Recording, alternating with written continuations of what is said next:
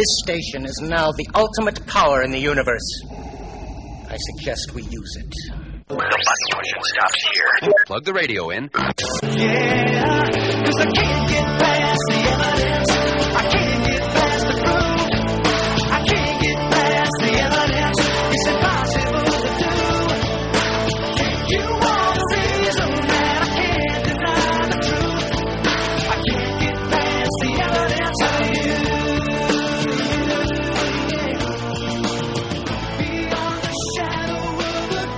Hello, everyone.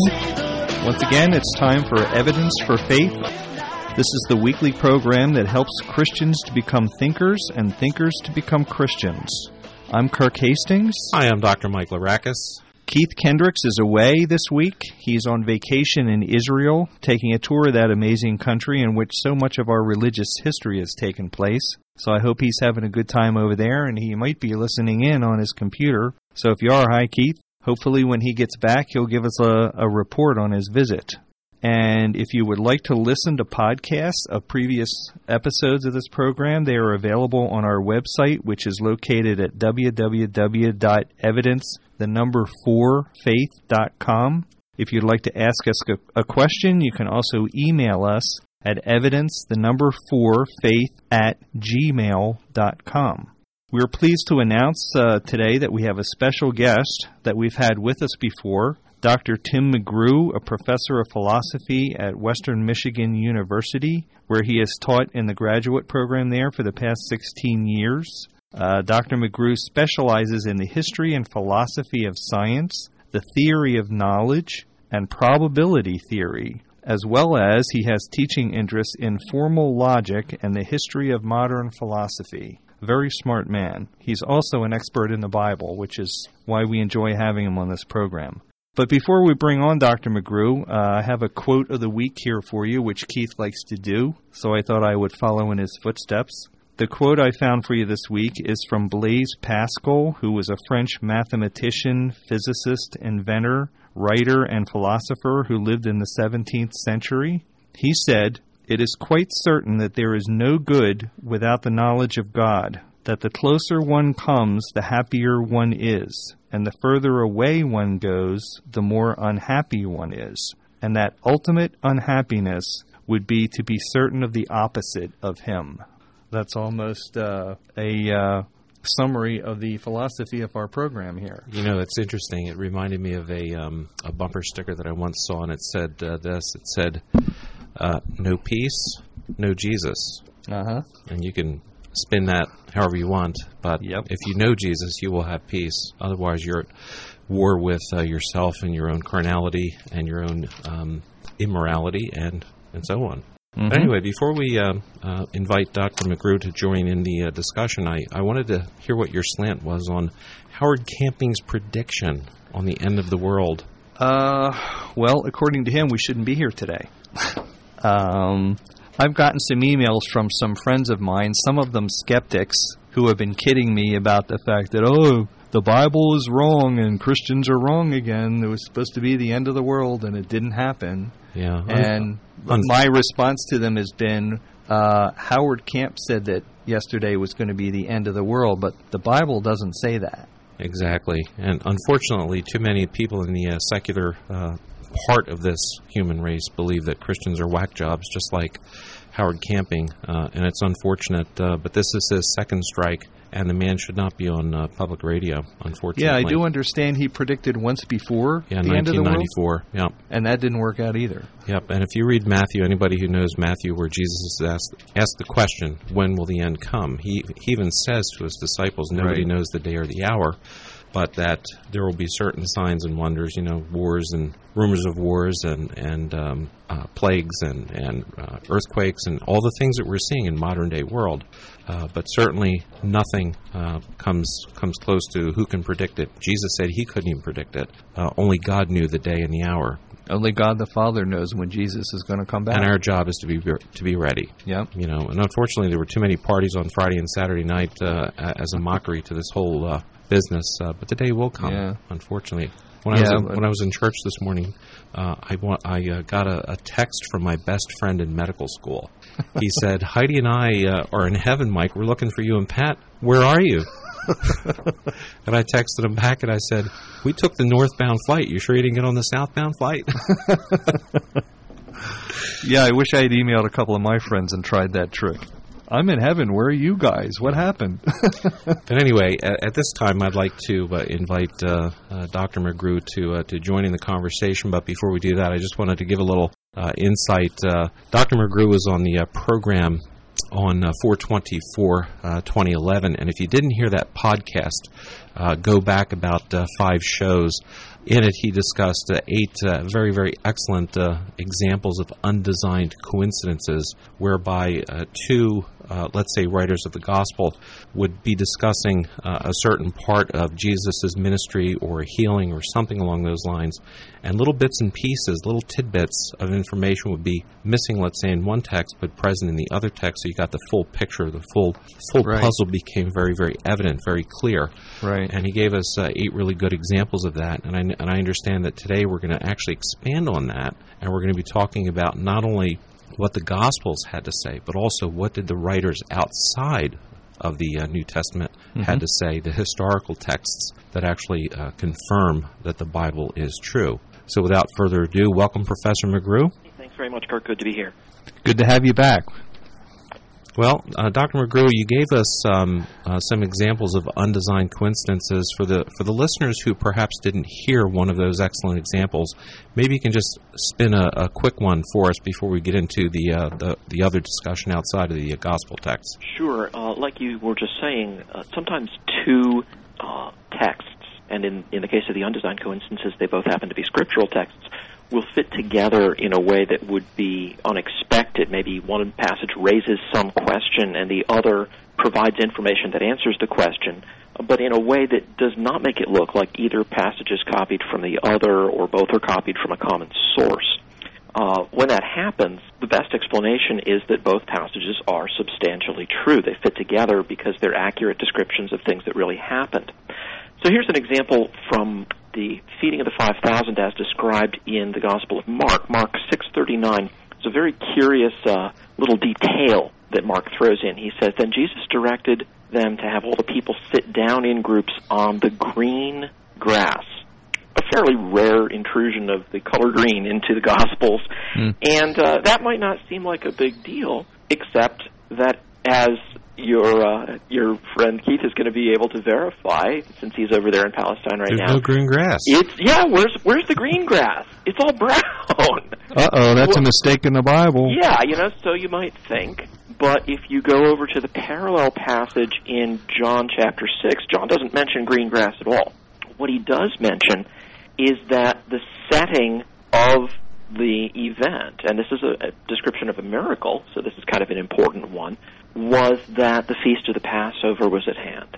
Now, as it happens, that's the very short window of time where there's a growing season, where the grass in Israel is actually green.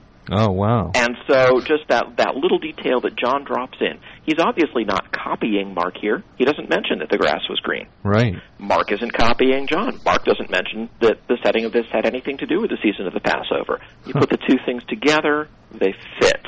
Does That's that make amazing. Yes. sense? You want another one, or should we just move on? Sure, give us one more. Here, here's one other then. Um, there's a passage in the narrative that John gives uh, of the disciples with Jesus after the resurrection. So this is a, you know, again, presupposes for its very intelligibility that a miracle's taken place.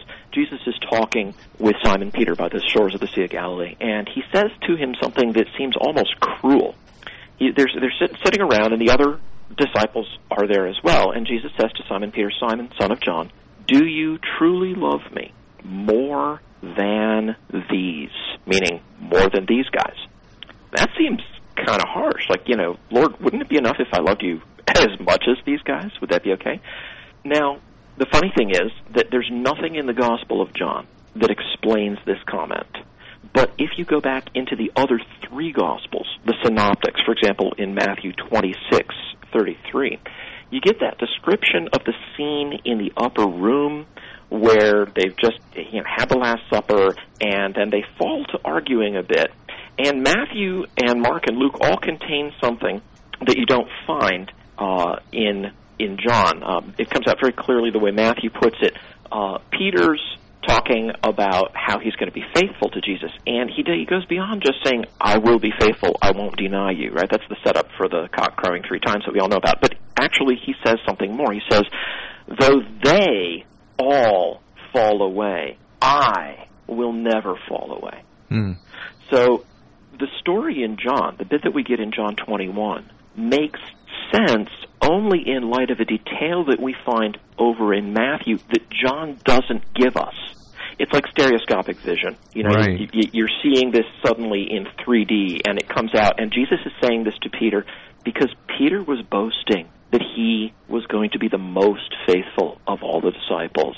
And since, as we know, Peter spectacularly failed in that, Jesus says, So, Peter, do you love me more than they do? And boy, once you see that in focus, for which you need both stories, it jumps out at you and it's got the ring of truth. That's really neat. He, he was Jesus was kind of repeating Pe- Peter's earlier words back to him. Exactly, but he's repeating something or, or making a reference to something that John hasn't recorded, so you have to go to one of the other Gospels Right. to find out what the context was. That's that's this kind of undesigned coincidence where neither passage looks copied from the other, but they fit together in a way that answers your questions. And, you know, one one of the things that I noticed the second time I read the Bible uh, was that it made so much more sense Yeah. because the first time through you get the big picture, okay, and the second time through you start getting the little bits and pieces and the nuances that just make a whole lot more sense. So it's like the the jigsaw puzzle analogy that you used on the previous show. Very much. And of course, that happens repeatedly. It seems like almost every time I reread a book of the Bible, I find something in it that I didn't notice before. Yep. That's It's- one of the reasons it's such a great book. Amen. I couldn't agree more. Well, you, you made reference in the previous show, uh, Professor, to the uh, John James Blunt book, Undesigned Coincidences, and he apparently delineates a, a whole lot more in the way of these uh, instances. Uh, and this, this book is actually out of print, but it's available on your website. Can you give us a little bit more uh, detail on that? Yeah, um, and I'll uh, maybe talk about this more later, but we've got a website where we're trying to make available some of the very best materials that have been written for the use of people who have an interest in apologetics. And this book, uh, Undesigned Coincidences by John James Blunt, B L U N T, just like it sounds, um, you can access at our website. That website is historicalapologetics.org. So no dots, no spaces for the first part, historicalapologetics.org. If you go there, there's a little browse the library button on the left hand side. Click that, and the names of the various authors will come up, and Blunt is right in that list. Click on that, and we will give you a link to a PDF where you can download the book yourself. And then you can put it on your own computer and print it out if you want, read it at your leisure. And I might add, there's no charge for this. Oh no, good good grief, no. That's Um, awesome. I would assume also, are these basically out of print books that you're going to be doing this for? They're all copyright free. That's right. We don't Right. believe in infringing copyright, so we're putting up things that are copyright free, and we're very excited to be able to do that. So we're glad to give y'all uh, links to the best resources that are out there, absolutely free for everyone, and absolutely out of copyright. Wow, that's wonderful. Why don't we um, get into the uh, cumulative uh, argument um, and use some of the uh, evidences that are outside of the Gospels that actually confirm the veracity of what's written by the um, the authors of the four Gospels? Sure. And I, and, I, and I know that Luke is probably the most um, detailed in all of the Gospel writers. Being a physician and a historian himself, he uh, really took critical detail uh, in his note taking. And I know that he's been criticized in a number of uh, instances about some of the details that some of the historical people felt were incorrect. Mhm. And I know that today you're going to uh, correct some of those people on Luke's writing. Sure, we'll, we'll get to that. But I, you know, I have a good friend, uh, a fellow with a couple of doctorates, who told me once, you know, I'm a Christian because of Luke, Hmm. which I thought was a very beautiful statement. Yeah. Well, I've I've read a number of books about the Gospels that say over and over again that uh, many scholars believe that Luke is one of the greatest historians uh, ever. That his the detail in his writings, and they just keep finding things in archaeology and whatever that just keep supporting everything that he said. Yeah, Lou, I, I have a friend who is a distinguished uh, professor of history here at Western Michigan University in the history department. He's just retired, in fact, this spring. And I sat across from him at a table over a meal, and he said to me, Luke is the most accurate historian I've ever read, hmm. which I thought was a pretty high compliment coming from a man who specializes in ancient history. Wow. Well, I'm a physician internist, and I am also Greek. And I have to tell you that the first book in the Bible that I did read was the Book of Luke for There those go. for those two reasons. Yeah, beautiful. There you go. Yeah. so, did you want me to get into some of the incidental uh, Yeah, Yeah, sure. can you do that? Okay, so the principle here is really much the same as with the undesigned coincidences, only now we're comparing a passage of Scripture with some other record. It might be a document, an inscription, or the superscription on a coin that is not part of Scripture. Uh, some people, when they think of looking for non Christian evidence, are tempted to look for big confirmations, secular sources that mention the report of the resurrection of Jesus, for example. And there are a few sources that do mention things like the reported resurrection or the crucifixion under Pilate.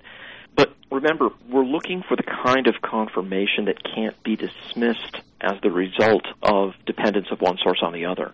Right. The best examples of that are incidental confirmations, cases where the scriptures touch on some detail about local authorities or the social, political, and legal situation or Jewish customs. These get pretty detailed, and for an outsider, they can be bewildering. Authors who get these things right are not simply making up myths. You're Generation. talking about like obscure details that if somebody was copying from somebody else, they probably wouldn't even think of, of copying something like that. Yeah. So, uh, for example, the New Testament contains a lot of passing references to political figures. If these were works of fiction, we wouldn't expect them to get all of these right. Maybe some of the main ones, sure, but not all of them. Mm-hmm. Um, and in the case of Palestine in the first century, the test is really very strict. Palestine was never conquered in the ordinary way. It came under Roman rule with the consent of a lot of the inhabitants, and so they were allowed for a while to maintain a sort of semi-independence. The result of this is that there's a double system of taxation. There's a double administration of justice. There's even, in some respects, a double military command. Uh, Jewish and Roman customs, Jewish and Roman words were in use simultaneously, and this makes the civil history of Judea during the period very difficult to master and remember. Um, the original situation was complicated. It was changed frequently. They had procurators coming in and shifting things around. Uh, it seems to have bewildered even Tacitus, who is one of the most careful of the Roman historians. Now, the really interesting thing here is that the New Testament authors don't stumble in treating of the period. They take note casually, without elaborate explanations of the various changes in the civil government. Here's an example. Um, in Matthew 2, verse 22, Archelaus is said to be reigning as a king in Judea. Move on to Matthew 27, verse 2, Pilate is governor of Judea.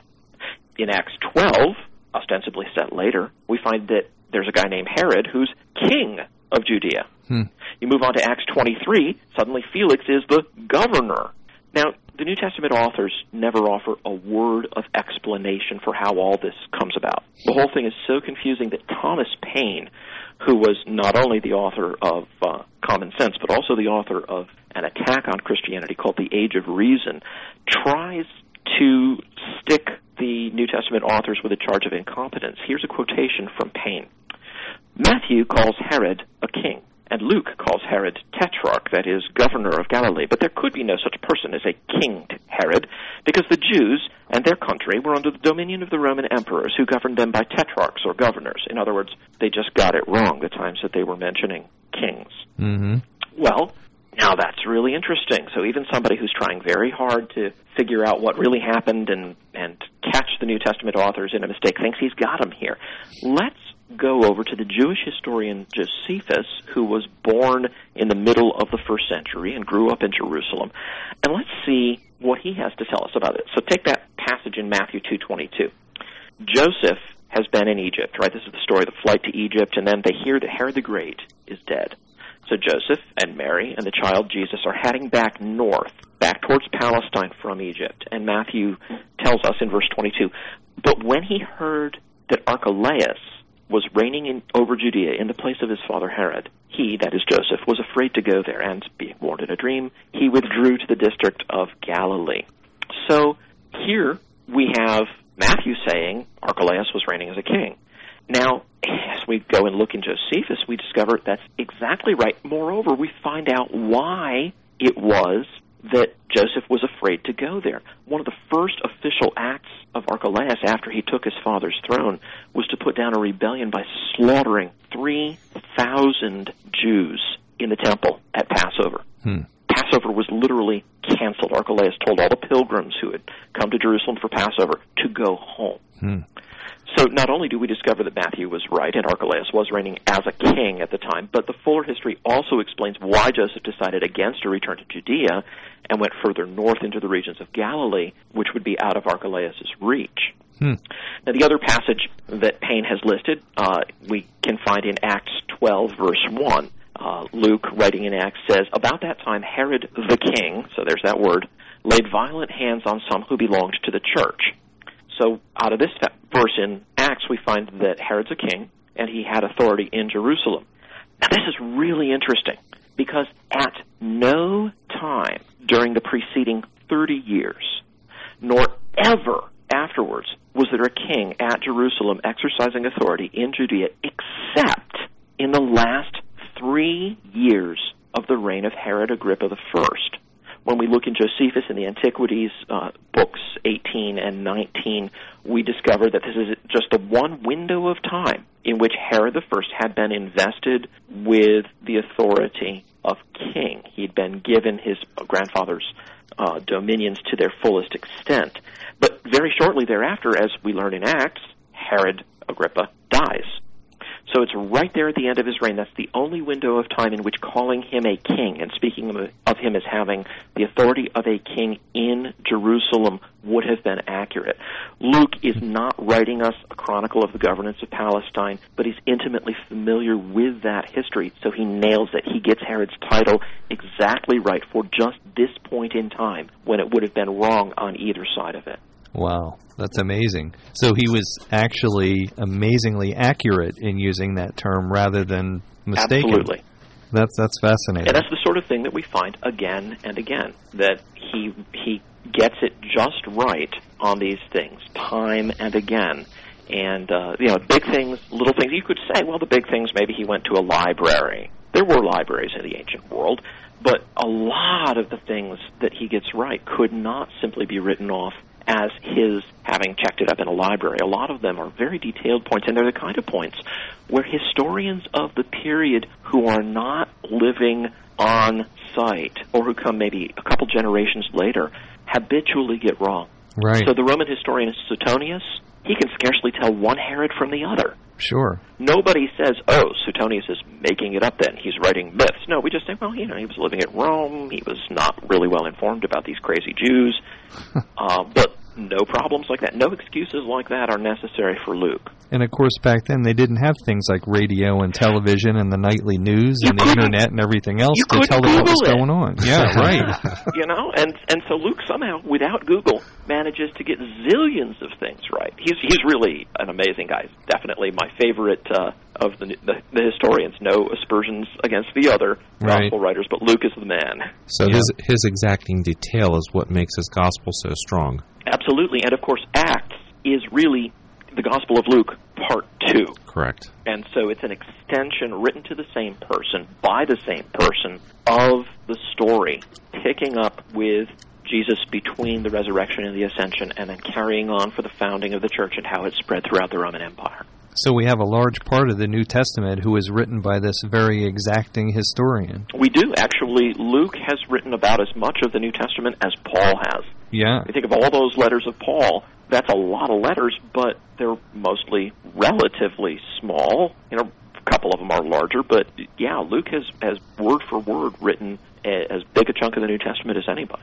So it's probably not surprising either that Luke is the place where we find the story about Jesus' birth, where the other gospel writers didn't really focus on that. Yeah, in fact, that there's something rather interesting about that. Uh, if you look at the style of Luke's Greek, Luke writes a very high, pure Greek style. But after the prologue at the very beginning of the first chapter, we get a couple of chapters of a Greek that looks and feels very different. And I, I think that the scholarly conjecture on this has a lot of plausibility that Luke is working here from documents provided to him, probably by members of Jesus' own family. Hmm. He may even have been translating them from Aramaic and just rendering them over to give this account. We know that Luke took his time to try to listen to people. We even find curious things about the, the balance, for example, in the book of Acts. There's a whole passage where suddenly this guy, Philip, features. And you hear about Philip and you hear about the Ethiopian eunuch, and, and it, it goes on and on at some length about Philip, and then Philip drops out of the story, and he's not heard from again. Hmm. And so you're thinking, well, why is it that Luke is incorporating this much material? Well, look at the history of Luke's travels with Paul, and you discover that while Paul is imprisoned in uh, in Judea, Luke is is hanging around there, and it's a couple of years. No doubt he dropped in on Philip and said, "Hey, can you you know tell me what you know? Right. I'm writing a book." and there it is. And and so that's why we have more detail than from the from the perspective, say, of a fiction writer who wants to balance the narrative out nicely. Right. You would expect. You're getting this because Luke had a chance to sit down with someone who was a participant, and he said, "You know what? I'm not going to waste this material." You are listening to Evidence for Faith. Hi, I'm Dr. Mike Larakis, And I'm Kirk Hastings. and today we have with us uh, Professor Tim McGrew, um, who has his doctorate from uh, Vanderbilt University and um, is a full professor at Western Michigan University. And we're carrying on this a discussion with him about uh, not only the internal evidences of the Gospels, but also extant evidences as well. And um, uh, along those lines, uh, Professor McGrew, I'd like to uh, ask you a question about the language of the day, and specifically how exact the Greek language was versus the Hebrew language and the records and the documents that we have uh, in place, and, and the meaning uh, of the exactness of these two languages. Okay. Um, the Greek language is the language in which every book of the New Testament, as it has come to us, is written. Uh, whether any of them were written in any language other than Greek originally is an interesting conjecture. There it has been scholarly discussion of this, particularly in two cases. That would be the Gospel of Matthew, because we have a record that Matthew's Gospel was originally written in the Hebrew tongue, which would have been the Aramaic dialect of Hebrew at that time. And the book of Hebrews, um, there ha- is conjecture in the patristic writings, the writings of the church fathers of the second and early third century, that it might have been originally written up in Hebrew by Paul and then translated into a high Greek rhetorical style by Luke. And in fact, there's a lot of Lucan feel to the Greek of Hebrews. It's a very sophisticated Greek. Uh, Gr- Greek, Koine Greek, Common Greek, was the language of the Roman Empire at large. It was the language of commerce. If somebody from Alexandria wanted to talk to somebody from Bithynia, you know, we're talking about somebody from Egypt and somebody from Turkey, they would talk Greek because that was the common language. It was not Latin. Latin was the official language. But the common language was Greek. And it, although it is a simplified Greek in the sense that it's got uh, fewer inflections than a classical Greek of the kind that Plato and Aristotle wrote, it's still a very exact language. There are very specific terms, and you use the exact right term. There, there's an old saying, the Greeks had a word for it. And, and the reason that they have that saying is that you will find that there are shades of meaning and you don't just have to wonder which one somebody meant because he'll pick a word that has that exact meaning. So the the Jewish people among themselves often spoke Aramaic, but as a matter almost of necessity for them to engage in commerce and travel, they would have to know Greek as well.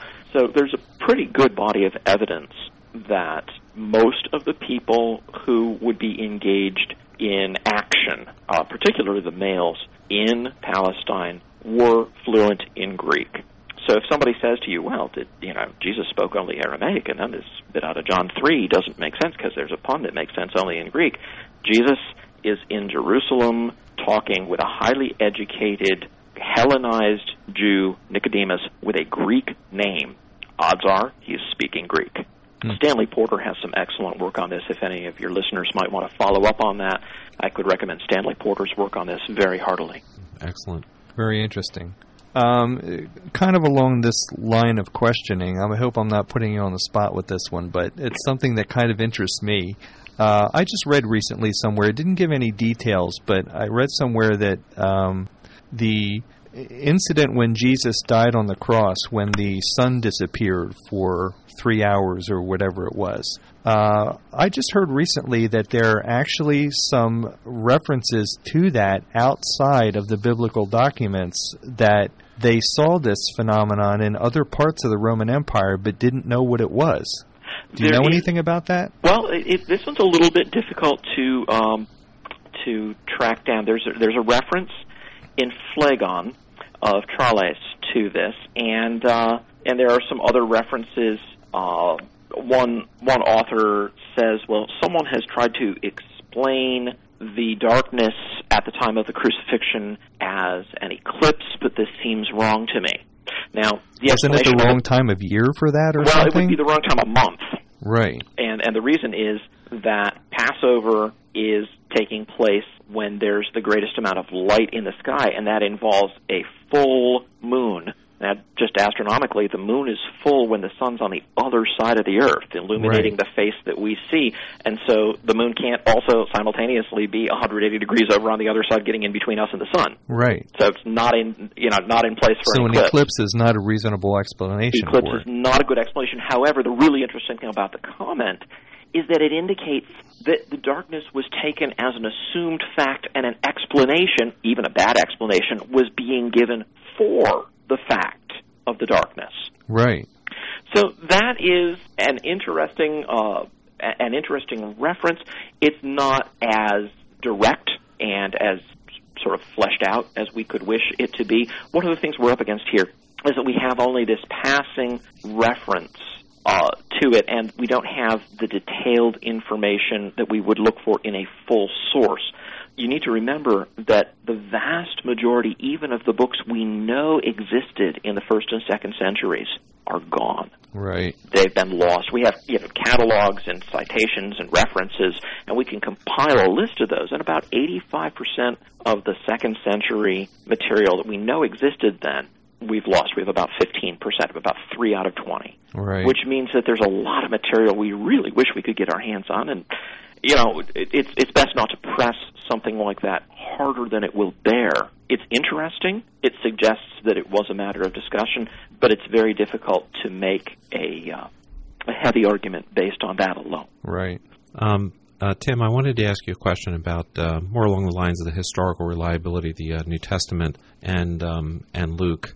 Uh, there's a skeptic argument having to do with the uh, census of Quirinius, Sure. and uh, it, they maintain that Luke made a big blunder on that one. Can Oh. you uh, uh, explain to our listening audience why Luke was correct in his uh, uh, outline of that um, uh, census? Sure. Let's let let's um be you know the the reference is Luke chapter two verses one and two, and frankly it is a bit of a puzzle. Luke is being very terse here. It's possible that he's translating somebody else's report, and there are some live options as to how his Greek should be interpreted or understood.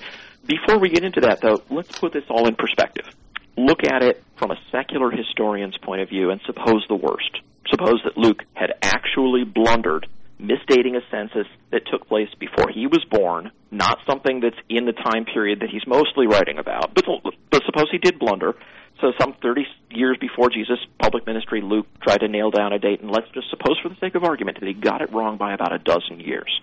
That would be fatal to certain theories of biblical inspiration. But from a historian's point of view, it would not be a big deal.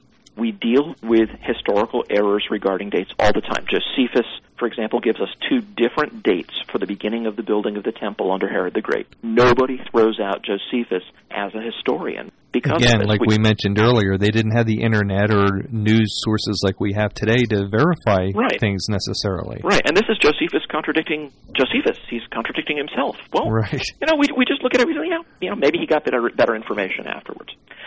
That having been said, it is not probable on ordinary historical grounds now, not probable that Luke made an error here for two reasons. First of all, in Acts 5:37, the taxation under Quirinius is mentioned. Luke is reporting what somebody is saying, and the, person says that you know at the time of the taxation such and such happened, and it's clearly the one that's happening around the year six or 7 AD. It's the subsequent one, not the events having to do with the time of Jesus' birth. So Luke is very well aware of the timing of the census of Quirinius, and that really makes it hard to believe that he just goofed about it. Second, in the very book we're looking at, in Luke chapter 23, do you remember the scene where the Jews drag Jesus before Pilate, and as soon as Pilate hears that Jesus is a Galilean, he says, Oh, he's a Galilean. Well, you got to send him to Herod Antipas because he's here right now and he's got jurisdiction over Galilee. Right. That's an interesting Pass the buck. yeah, it's an interesting passage in a lot of ways, and he is trying to pass the buck in a way, but he's also trying to heal over some annoyance that's grown up between him and Antipas. But the important thing about this is it shows that Luke is very well aware that there is now a sharp political distinction between Judea and Galilee. Now, that's a distinction that was set in stone when Archelaus got deposed and Quirinius came around and started taking people's money. So Luke's fully aware of the fact that the governor of Syria would not normally have had executive power in Judea until after that point because he's he's talking about events that presuppose that division. So it's really, really difficult to swallow the idea that Luke has just made a mistake. Now, turning to the text, there are several reasonable options that don't involve Luke's making an error at all. Let's, I'll just sketch two of them for you. Some, some scholars think that Quirinius, the Roman guy, had an official governing role in Syria for more than just the span during which he was technically the governor. And there is uh, evidence that suggests this. It doesn't prove it, but there's a gap in our knowledge of where Quirinius was at certain times, and this would fit right into it. And there's some other things that uh, suggest he, he was given a triumph for having put down uh, a military unrest in Cilicia, and it appears that that was, in fact, within the region of Syria at that time. Uh, a lot of times, if the emperor didn't like what was going on somewhere in a senatorial province, the provinces of the Roman Empire were divided up between imperial and senatorial, and every few years they'd swap. The emperor would say, "Well, you know, here I'll give you Achaia if you'll give me Syria," and they'd so they'd trade them back and forth. And, and who got to rule there was a function of whether the Senate or the emperor had control of it. Well, mm-hmm.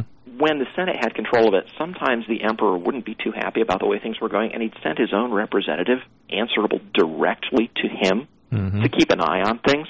We know that Augustus did this with respect to uh, Saturninus, the technical governor, and Volumnius. Uh, this is we get out of Josephus again in the Jewish War, Book One.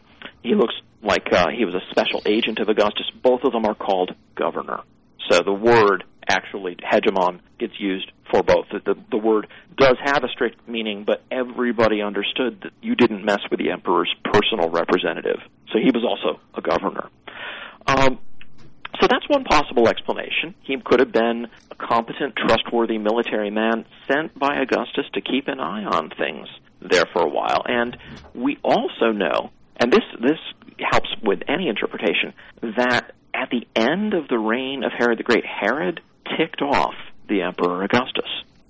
Augustus wrote him a note and said, I've treated you up till now as a friend, but now I'm going to treat you as a subject. Hmm. Now, one of the things that this could very well mean is that instead of letting Herod in his own way collect whatever revenues he was sending forward to Rome, the emperor was going to enforce a taxation on his own. They patch things up after a short while. Herod very cannily sends someone to represent his case to the emperor, and, and then things get healed over. But right there in that middle zone, it's not implausible that something was set in motion. Now, the Greek word that is translated to be taxed in our English Bibles actually means enrolled or registered. Strictly speaking, it means the registration rather than the actual taxing. But through metonymy, the word can mean the full registration plus taxing. Um, so one idea is that after the registration in the narrow sense, whether this was done under Quirinius or by somebody else at that time, um, after that took place, there was this hiatus because Herod got back into Augustus's good graces, and then Herod died, and Archelaus took over. And it was only when Archelaus had botched the situation in Judea and had to be deposed Quirinius is sent in. And at that point, Quirinius takes power in Syria, takes control over Judea, and the registration could be used as the basis for an actual taxation. In other words, uh, the word this um, this uh, taxation was made could mean it was that this registration was made use of or it was set in motion. So the translation that we would get there for that particular passage would run something like this: and this enrollment or registration was first made use of or first put to use when Quirinius was governor of Syria, and that doesn't even require Quirinius to have two periods as governor of Syria. So the funny thing is, the confusion may actually have arisen from the care Luke was taking to make sure he wasn't misunderstood. He distinguishes the registration enjoined by Augustus from the actual taxation carried out by Quirinius, and a period of a little more than a decade does separate the two. Hmm. All right, so that covers both bases then. Yeah. So, and, and there are there are other possibilities as well, but that strikes me as one of the more plausible ones. And incidentally, it's a solution that's been around since Calvin. Hmm. So it has a long pedigree, and a lot of scholars have, have looked at this and said, yeah, you know what, the Greek will support that reading. When you look at uh, the complete body of works of, of let's say, Josephus, and Tacitus and so forth, what do you think is the strongest argument uh, between what they have to say uh, extant from the Bibles and what the uh, Gospels have to say? The strongest correlation, the strongest argument that you can give us as a, uh, uh, a Christian educator? Well, with Josephus, I think you've got the very best because Tacitus is a Roman historian writing at a distance. He takes very little notice. He does take notice in Annals 1544, for example. Uh, he tells us that the Christians were seized upon by Nero as a scapegoat for the fire of Rome because people thought Nero might have ordered it to be set himself. And uh, so there are points of contact, but for the most part, to the Roman eye, uh, Christianity is lost on the dark background of Judaism. Judaism is strange, and they don't like it much or understand it much. Jesus was just another rabbi, and they were all a little crazy. So what's the big deal? um, with Josephus, though, you've got a Jew chronicling the history of his country up to its you know, the destruction of Jerusalem and uh, the destruction of all of the hopes of Israel for nationhood in its own right. And so, what I think is fascinating, there are passages in Josephus, you know, the famous passage in uh, Book 18 of the Antiquities, where he actually mentions Jesus very explicitly. The passage has been disputed, but virtually every Josephus scholar alive thinks that it's basically authentic. Some Christian hand has come, al- come along and put a few interpolations in, but we have an Arabic text of it that doesn't have those interpolations, and that looks pretty much like what was originally written. But I don't think that's the best point of contact. I think the the argument that we're looking at here in terms of incidental confirmations, and, and I have more, by the way, if you want more, um, is an argument that is cumulative. You pick up one after another after another. Many of these are points of contact with Josephus or Philo. Sometimes, though, even from a coin. And it's the cumulative force. Any one of them you can say, well, that's kind of interesting. I don't know. But once you put them all together, you realize these authors were well informed and they were habitually truthful. Because time after time after time, we can catch them getting it right. At places they couldn't possibly have predicted we'd be looking. Hmm. They, they couldn't know what later people, like Josephus writing in the 90s, would come along and mention that would dovetail with what they say. Little d- details of the description of Jerusalem, for example, before its destruction. Josephus grew up there, so he knows it intimately. He gives us an account of some bits of it. Those fit together with bits and pieces that we find in the New Testament in beautiful ways. Archaeology, numismatics, um, th- that kind of cumulative argument ranging over myriad details is, to me, the most convincing argument for the substantial truthfulness and historicity of the historical books of the New Testament that we, we get information here that enriches our understanding even of familiar passages of Scripture. And in the light of that information, the suggestion that the Gospels are myths written after the real eyewitnesses were dead is absurd. Hmm. Well, we have about eight minutes left. Do you want to give us a couple more of these incidental confirmations Oh, that you have? sure. I have lots more. Let's talk. Uh, here's a great one. You know, remember the passage in Luke 20 where the teachers, the law, and the scribes have sent spies to try to trap Jesus with a trick question? Uh-huh. In verse 22, they ask him, Is it lawful for us to give tribute to Caesar or not? Right. Now, there's no good answer to this question. right. If he says yes, It's like, do you still beat your wife? That's right. I mean, if he says yes, he's endorsing the extortion of money from God's people to, you know, feed the godless empire. And if he says no, they turn him over to the Romans immediately. Right. So this is this is a no way out question. Jesus is not fooled. He knows exactly what they're up to. So verse 24, he says, "Show me a denarius. A denarius is a Roman coin. Whose likeness and inscription does it have?" You Caesar. get the impression they start looking at their sandals right about now. They say, "Caesar's." he says to them, then render to Caesar the things that are Caesar's and to God the things that are God's. Now, I always thought this was a cool story, but I never really understood why it was such a killer response. Part of the answer is that the possession of images of any kind was considered by devout Jews at the time to be a violation of the second commandment from Exodus 20, verse 4. You shall not make for yourself a carved image or any likeness of anything that is in heaven above, or in the earth beneath, or in the water under the earth. Um, that part's easy to understand. But for many years, I had no idea why Jesus also mentioned the inscription. Well, welcome to the 21st century. We have Google. You can enter denarius, Tiberius, inscription. You know, you can look this up, and what you will discover is that around the edge of the coin, clockwise from, or, no, I guess it's counterclockwise, uh, from the center of the left side, the inscription reads, Augustus Tiberius Caesar, son of the divine Augustus. Hmm. So the inscription promotes the worship of the Roman emperor as a god. Hmm. Do you see how that fills out the context of what Jesus is saying? He's pointing out, and his audience can't help understanding this, that coveting this Roman money is not only a violation of the second commandment, the one against graven images, Right. it's a violation of the first. You shall have no other gods before me. You know, Right. taking that uh, argument one step further, uh, looking at Jesus himself as the divine Son. of God. Absolutely. And it's just like, wow, that Yeah. is really powerful.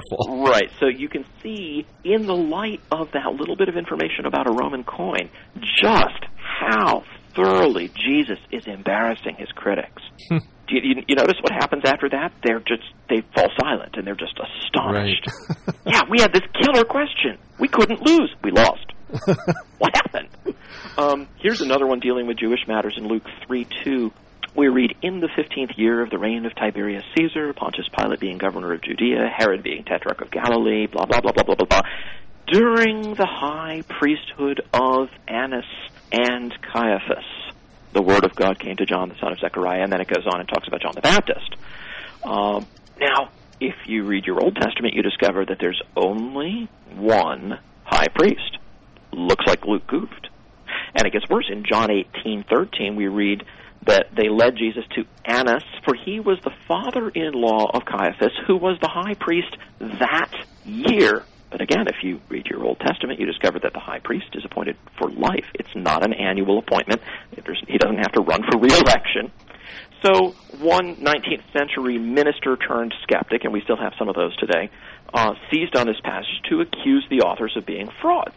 And his name is Robert Taylor, and he wrote that any person acquainted with the history and polity of the Jews must have known that there never was but one high priest at a time. No Jew could have been ignorant that the high priest's office was not annual, but for life. Well, then you look at what Josephus has to say, and you discover that Annas had held the office of high priest for a while, and then one of Pilate's predecessors deposed him, and then successively appointed, and this is one of the things the Romans did, they would appoint and depose high priests, one after the other, including one of Annas' sons, Joseph Caiaphas. His son-in-law was the fourth of these. And then throughout the period of the Gospels and for more than a decade afterward, Annas sort of kept his hand in. He was the power behind the high priesthood and controlled the temple through his sons. And he managed to have five of his sons appointed high priest. So hmm. all of this now fits together. There, he really is the sort of the power behind the priesthood. Josephus even refers at one point to the high priests in the Jewish war. This is uh, book two, chapter twelve. If somebody wants to look it up.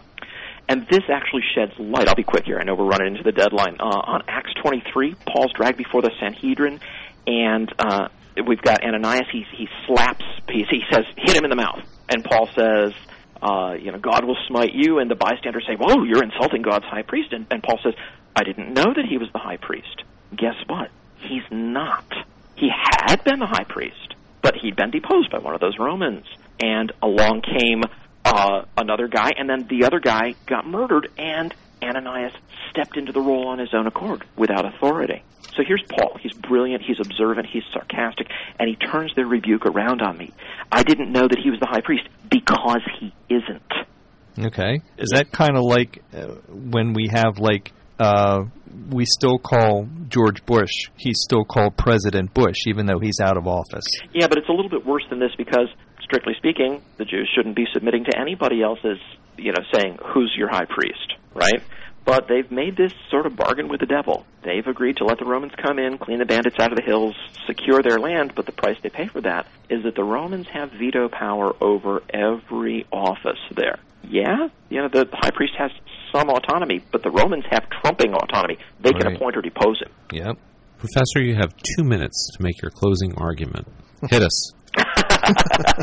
My closing argument would be that there's so many closing arguments I can't hit you with it all. Uh, you know, in the early 20th century, skeptics loved to point to uh, John chapter 5 verse 2 and say, well, John talks about the, the four colonnades or, or roofed walkways surrounding the pool of Bethesda. These are really a metaphor for the four books of the law uh, or the five, sorry, the five books of the law, the five five walkways. You know, that these, this is the Pentateuch, right? It's just a metaphor. It's not a real description because John couldn't have known Jerusalem. Guess what? We dug it up.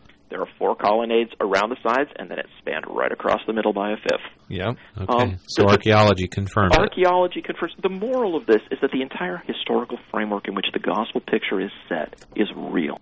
The facts of the civil history, small ones, great ones, they're true. The personages are correctly depicted. To suppose that there's this minute historical accuracy in all of the details of the history and that the story itself is mythic is absurd. That's the take home message. That's a good way to end it. Dr. McGrew, thank you for being on again this week, and it sounds like we'll have to have you back on again I- to uh, finish these. There's more to be said. And just to remind our listening audience, you can find more of this interesting dialogue on the website uh, that's hosted by uh, uh, Dr. McGrew, and it's historicalapologetics.org. That's all one word, historicalapologetics.org. right. Thank you very much. Okay. So we hope you'll join us again next week at 4 p.m. on WIBG 1020 AM. And remember, the best reason for being a Christian is because it's true.